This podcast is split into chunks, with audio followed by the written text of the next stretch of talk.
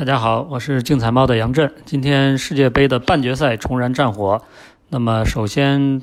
出场的是法国和比利时。法国在上一场淘汰赛当中呢是击败了乌拉圭，二比零赢球晋级。那么那场比赛呢，法国的中场球员马图伊迪是因为累计黄牌停赛，呃，托利索顶替他出场。但是整场来看呢，我觉得托利索的这个表现。只能算是中规中矩吧，没有什么太多的亮点，所以今天晚上不出意外，马图伊迪肯定会回到首发的阵容当中。那么法国今天晚上的首发呢是不会有太大的变化，呃，除了马图伊迪之外，其他的位置应该都和上一场比赛是一样的。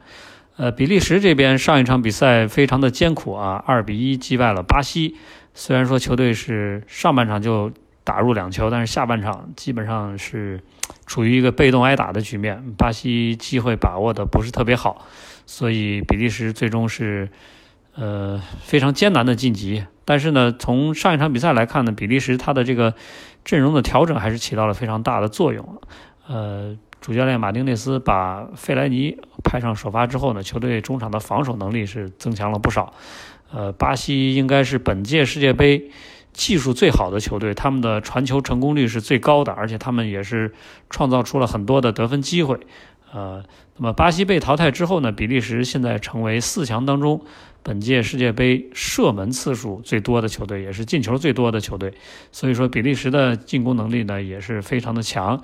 呃，另外这场比赛呢，比利时最大的一个问题是他的右边路的主力穆尼耶因为累积黄牌停赛，所以呢。欧洲媒体普遍认为，今天晚上比利时可能会继续变阵，啊，马丁内斯有可能会把之前非常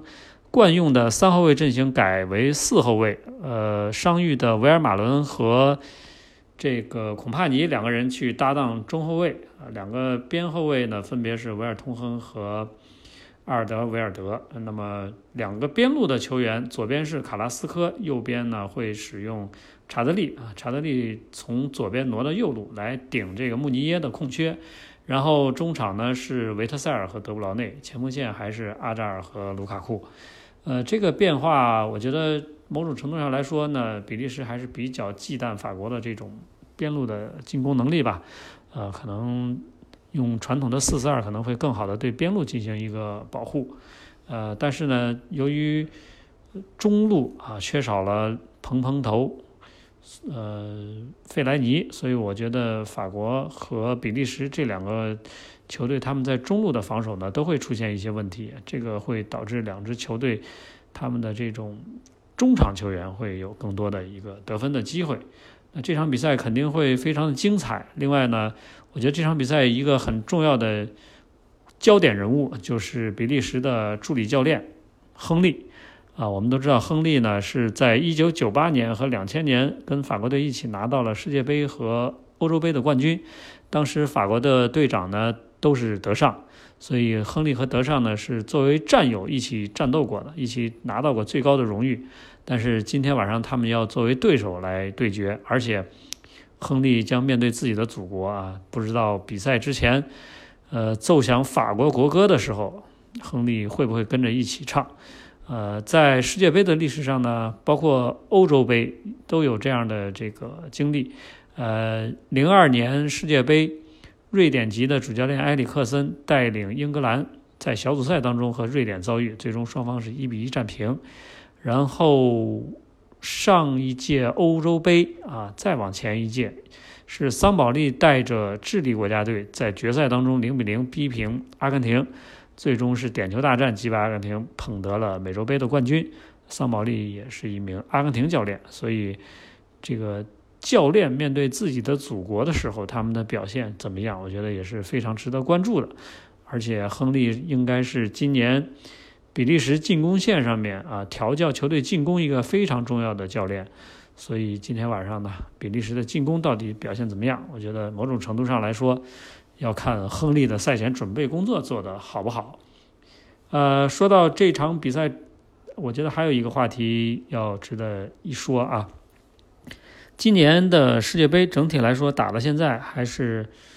比较的公正啊，但是我的感觉是红黄牌呢，或者说犯规吹罚的次数和以往相比呢有一些少，当然吹点球的次数多了，这主要是因为 VR 的存在。但是裁判的哨呢稍微有一些偏松。呃，比利时这个队从小组赛出现之后，在淘汰赛里呢是先是碰到了日本，那么他在打日本的那场比赛的时候，主裁判是来自塞内加尔的。塞内加尔和日本在同一个小组，而且日本是最后一轮力压塞内加尔小组出线的。呃，在上一轮淘汰赛当中，比利时面对的是巴西，那么那场比赛的主裁判是来自塞尔维亚的。巴西刚刚在十六强的比赛当中淘汰了塞尔维亚，然后就在八强赛遇到了塞尔维亚的裁判啊，这个安排真的是非常的巧。那么今天晚上。国际足联也公布了比赛的裁判，他是来自于乌拉圭。我们也都知道啊，法国是刚刚在上一轮淘汰赛当中是淘汰了乌拉圭。这个比利时真的是唯一的一支啊，每一场比赛的主裁判都是和对手交过手的国家的裁判啊，这是一个比较奇怪的一个安排啊。那么跟大家介绍了这么多的背景信息啊，还是希望大家能关注我在竞彩猫 APP 的专栏推荐，因为昨天我在专栏里面的北欧竞彩串关两二串一呢是全红，